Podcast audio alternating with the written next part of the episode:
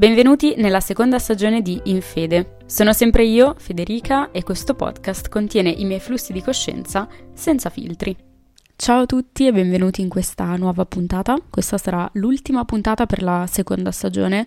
Non è che ci sia proprio una grande distinzione tra le stagioni, però mi piace essere ordinata anche in questo e ogni 10 puntate chiudiamo una stagione e ne ricominciamo un'altra. Come vi ho detto nello scorso episodio cercherò di portarvi qualcosa di diverso.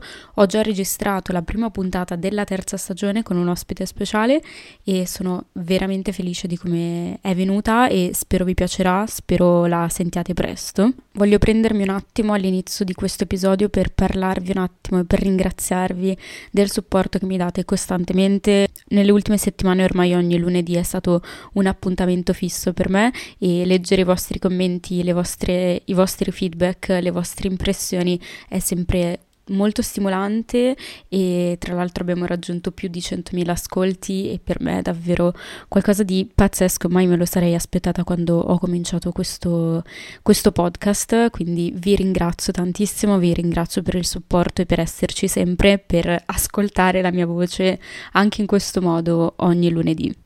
Per questa ultima puntata, come avrete letto dal titolo, faremo un QA, quindi risponderò a delle domande che vi ho chiesto di lasciarmi su Instagram, giusto così per parlare un attimo, ma soprattutto anche per conoscerci meglio, per chi non ha mai seguito i miei contenuti da altre parti e ascolta solamente questo podcast. Vi ringrazio per avermene fatte così tante e così tanto interessanti. Ne ho selezionate alcune, spero di non dilungarmi troppo. La prima domanda a cui risponderò mi è piaciuta moltissimo e questa persona, siccome probabilmente avrà sentito le altre puntate e insomma le tematiche che ho trattato, mi ha chiesto quale sia la lezione più importante di vita e sinceramente ci ho pensato, ci ho pensato a lungo e non so identificarne solo una, quindi ve ne dirò tre sulla base di frasi che mi hanno colpito. La prima è sicuramente quella che abbiamo trattato nella puntata, mi pare, tre falsi miti, ovvero che la felicità non è nulla senza tristezza, quindi il momento di felicità lo proviamo proprio perché possiamo provare anche la tristezza. E in passato non, non ci avevo mai pensato, comunque eh, davo per scontato che nel momento in cui ero triste, nel momento in cui ero felice era appunto qualcosa di scontato senza una motivazione, invece pensandoci è proprio, è proprio vero, non voglio incorrere nella visione pessimistica di Leopardi in cui viene detto che la felicità è un attimo illusorio in cui cessa il momento di dolore e poi quando appunto ricomincia questo dolore è perché non c'è più felicità, ma è proprio la contrapposizione di queste due. Quindi non credo che la felicità quindi il momento di piacere concesso all'uomo sia soltanto il risultato della fine, del dolore, del timore, della tristezza, ma bensì io provo felicità perché sono in grado anche di provare la tristezza e soprattutto è importante provare la tristezza proprio per godere al massimo della felicità. Quindi diciamo una visione un pochino più positiva della, della, cosa. La seconda lezione di vita, chiamiamola così, è la 5x5 rule. Um, non so bene come si chiami, non so se si chiami così, comunque il concetto è se non mi importerà fra 5 anni di questa cosa, non devo spendere più di 5 minuti per esserne triste. Quindi se tra tot anni non mi ricorderò neanche di questo momento, non ha senso metterci così tanto impegno ed esserne triste ed esserne preoccupato. Vi faccio un esempio con uh, possono essere gli esami o comunque io ho vissuto un periodo veramente traumatico al liceo con uh, la mia professoressa d'inglese ogni volta che arrivava lei per me era un incubo, me la sogno ancora di notte e cavolo, a un certo punto ho iniziato a pensare ma io tra un anno, tra due anni non mi ricorderò neanche di questa sensazione e invece me la ricordo ma perché ci ho dato troppo peso. Tra uno o due anni non mi ricorderò neanche di questo giorno in cui sto provando così tanta ansia, quindi perché darci così tanto peso? E quindi questa è diventato il mio mantra davvero. Ah, poi vabbè scusate ne aggiungo un'altra, facciamo quattro lezioni di vita. La, se- la terza è la preoccupazione non ti toglie i problemi di oggi, ma la serenità di domani. Ed è proprio la frase con cui ho aperto l'ultima puntata sull'ansia. La preoccupazione mi toglie la serenità di oggi e la serenità di domani, ma non il problema. E collegandomi a questo, eh, sono fermamente convinta e ce l'ho anche tatuato, ovvero che ogni problema ha una soluzione. Quindi questa preoccupazione nel 99% dei casi è quasi totalmente inutile. Anche perché davvero, ripeto, nel 99% dei casi c'è una soluzione a tutto quello che state provando. Può sembrare la fine del mondo, può sembrare eh, la catastrofe più grande della vostra vita, però c'è una soluzione e le uniche soluzioni che non abbiamo eh, sono quelle legate alla morte, su cui non possiamo farci assolutamente nulla. Ecco, per tutto il resto c'è una soluzione e questa soluzione basta solamente cercarla e soprattutto volerla cercare, perché in molte molte situazioni non vogliamo neanche essere noi i primi a cercarla. Quindi grazie mille alla persona che mi ha fatto questa domanda, mi è piaciuto un sacco cercare e ripescare queste lezioni di vita che ho imparato nei miei 23 anni e passiamo alla prossima domanda che è quanto hanno inciso i voti sul tuo umore o comunque sul tuo percorso scolastico.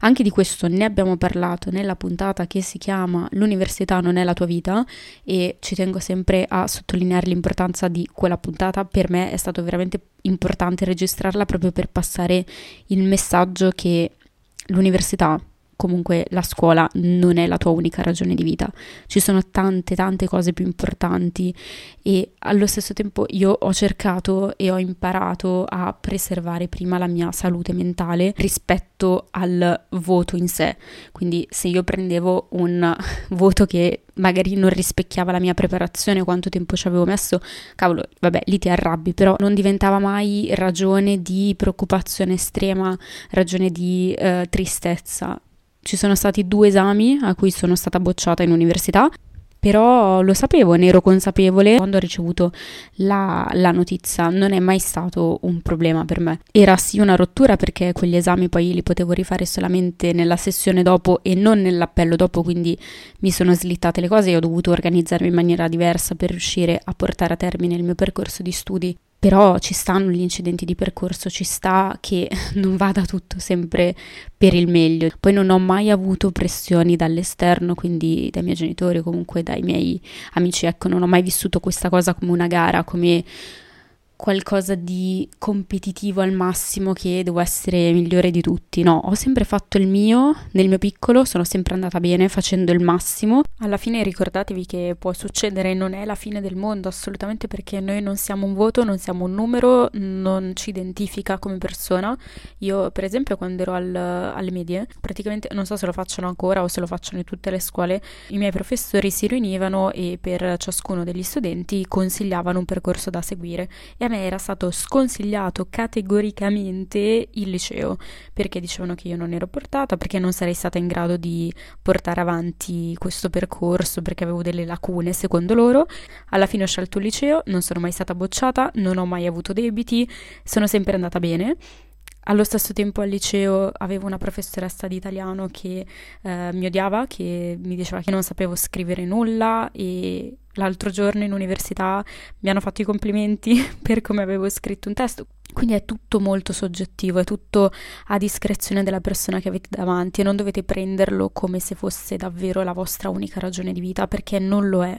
Ho selezionato la prossima domanda ma non ho una risposta, ve lo dico già adesso, ovvero di che cosa sei fiera ad oggi.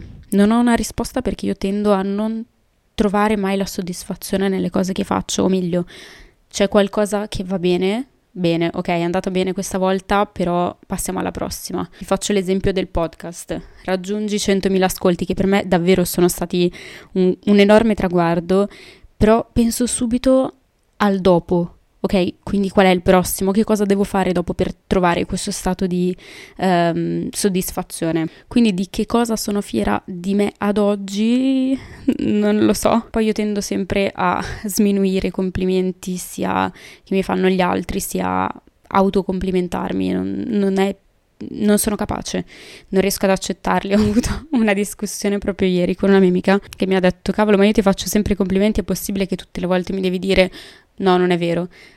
Io purtroppo sono così, uh, da sempre, da quando anche mia nonna mi faceva i complimenti, dicevo no, basta, non farmeli, non mi piacciono i complimenti. Mm, non so se c'entra con il fatto di essere fiera di qualcosa, però sono una persona che tende molto a mm, non sminuirsi, però non trovare mai il momento in cui dico ah ok, brava, ah ok, oggi va bene, sei stata brava, mai Parliamo di qualcosa di un pochino più leggero. Ecco, di questo sono soddisfatta, ma perché mi, mi è piaciuto tantissimo il percorso, ovvero che tema hai scelto per la tua tesi. Per chi non lo sapesse, mi sono laureata ormai un anno e quasi un mese fa quindi a febbraio del 2023, e ho scelto un tema per la mia tesi che mi è piaciuto tantissimo da trattare, ovvero, vi dico il titolo perché se no non, non saprei come spiegarvelo, nel titolo è, il titolo è molto esplicativo di per sé. Retail e lusso accessibile, la nuova frontiera della customer experience omnicanale, quindi ho trattato il tema del lusso dal punto di vista dell'esperienza, è proprio una cosa che a me piace tantissimo, vedere come i brand cercano di creare un'esperienza intorno al proprio marchio, intorno al proprio prodotto. E appunto in questa tesi ho avuto l'opportunità di analizzare diversi ehm, spazi che sono stati utilizzati proprio per creare un'esperienza per il cliente. In particolare ne ho scelti due italiani che erano il Gucci Garden di Firenze di appunto Gucci e un pop-up store di Louis Vuitton, mentre i due internazionali erano la spiaggia di Dior a Dubai, che secondo me è un concept molto molto figo perché tu hai l'opportunità di andare in spiaggia a Dubai e di vivere l'esperienza del brand senza per forza acquistare un prodotto. È molto bello come il brand cerchi di allargarsi e far vivere molte più esperienze ai propri consumatori rispetto al mero acquisto della borsa, del cappellino, della maglietta e ovviamente c'è anche il, mm, lo store di fianco dove si possono acquistare dei, dei capi selezionati mentre l'altro era l'hotel di Veuve Clicquot a Byron Bay in Australia, anche quello molto molto figo, se vi capita guardate anche solamente le foto per sognare perché quello è veramente veramente veramente bello. E come vi dicevo mi è piaciuto davvero tantissimo scriverla perché ho sempre pensato per tutti e tre gli anni eh, che sarebbe stato il momento peggiore perché odiavo scrivere i temi ed ero sempre penalizzata però l'ho sempre vissuto come un momento che non volevo che arrivasse mai proprio perché non avevo voglia di mettermi lì a scrivere. E invece ho trovato un argomento che mi piaceva tantissimo, ha stimolato tantissimo la mia curiosità, ho fatto tantissime ricerche, ricerche online, quindi su siti, articoli, eh, andare a ricercare i post del brand che promuove questa iniziativa, andare a ricercare GGC, quindi i contenuti creati spontaneamente dagli utenti per quei brand, cioè o meglio per, quella, per quello spazio che era stato uh, ricreato dal brand e davvero è stato un lavoro che mi è piaciuto tanto e che rifarei, mi piace moltissimo come, come ambito, quindi sì, non l'ho vissuto come un peso come pensavo che potesse essere, anzi è stato un momento molto stimolante per me. La prossima domanda, che non è una domanda, o forse sì, sembra un po' più una provocazione, ma io ho sempre questo occhio complottista. Eh, comunque, tieni tanto alla tua privacy, ma mostri praticamente tutto della tua vita online. Non è una contraddizione. Faccio una breve parentesi per chi non lo sapesse, io ho sempre cercato di essere molto molto discreta, eh, ho sempre tenuto tantissimo alla mia privacy, a quello che condividevo, senza condividere troppo, senza mostrare le persone che mi sono intorno, la mia famiglia, i miei amici, il mio fidanzato, perché è un modo per tutelarli, è un modo per uh, evitare che le persone parlino troppo, perché ovviamente parlano tanto nella vita, figurati sui social quando non ci sono filtri, eh, di conseguenza ho sempre evitato di mostrarli. Però questa domanda mi dice mostri praticamente tutto della tua vita online e qui ci sbagliamo perché non è proprio così.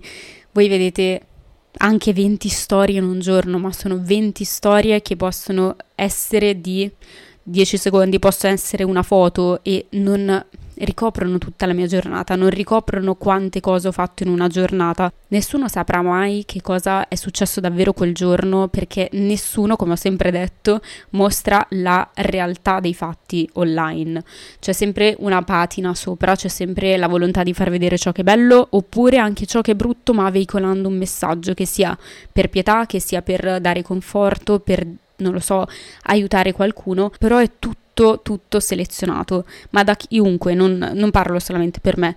Di conseguenza non è vero che mostro tutto della mia vita online, anzi. Quindi sì, tengo alla mia privacy e la mantengo nel migliore dei modi, secondo me, e so che per molti è un punto a sfavore, anzi lo condivido perché sarebbe molto più semplice far vedere tutto e raccontare tutto perché crea hype, anche magari raccontando storie false, perché molti raccontano storie false e ce ne sono stati dei esempi nel corso della storia. Io non l'ho mai fatto, ho sempre raccontato la mia vita semplice per quello che è e...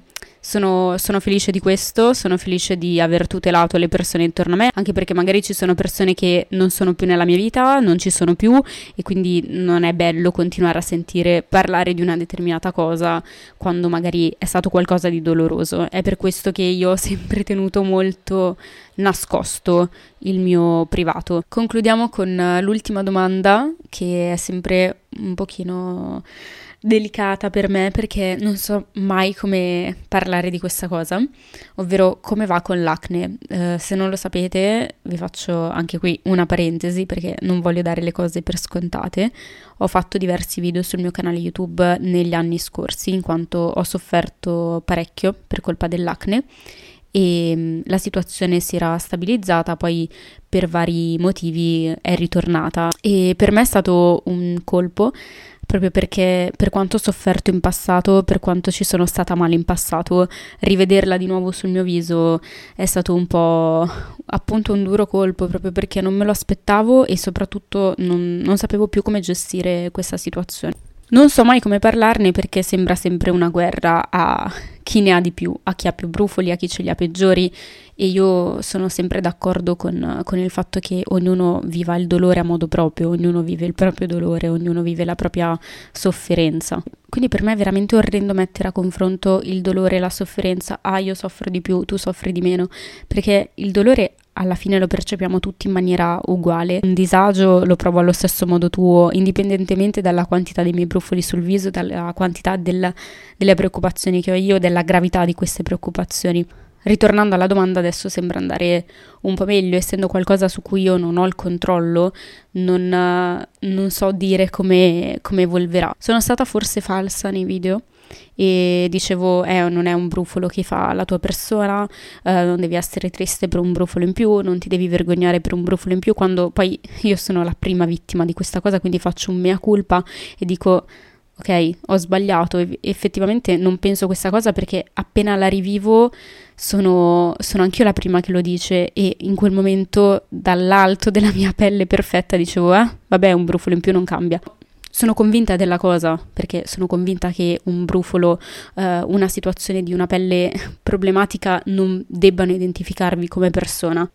Però so che quando si è dentro la situazione la si vive male perché sembra di essere in trappola, sembra che non ci siano delle soluzioni, sembra che tutti guardino solamente quello e in questi ultimi mesi ho sperimentato proprio questa cosa e mi sono resa conto che in realtà nessuno sta lì a guardarvi i brufoli, nessuno si accorge. Io magari andavo in giro e dicevo no, oddio, oggi ho la pelle distrutta e mi veniva detto non me ne ero neanche accorta, non, non, non si vede neanche. È stata una batosta, però adesso sto cercando di conviverci perché alla fine è qualcosa di normale, è qualcosa di fisiologico e ho interrotto questa cura, ho interrotto questo anticoncezionale che in realtà avevo preso per un altro problema di salute che avevo e il motivo è quello, quindi dovrò dare il tempo al mio corpo di eh, ritornare a, all'equilibrio a cui era arrivato prima, senza colpevolizzarlo, senza colpevolizzarmi, cercando di appunto trovare una soluzione se possibile, se no altrimenti di accettarlo perché prima o poi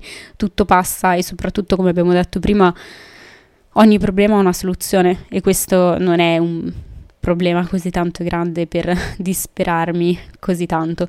Quindi è stato anche terapeutico dire questa cosa. Probabilmente ci penserò di più. Siamo giunti alla fine di questa puntata e di questa seconda stagione. Io vi ringrazio tantissimo per averla ascoltata e per essere stati con me oggi e in tutte le altre puntate, in tutti gli altri lunedì. E vi auguro una buona giornata. Ci sentiamo presto con la prima puntata della terza stagione. Sono sicura che vi piacerà. Ciao ciao!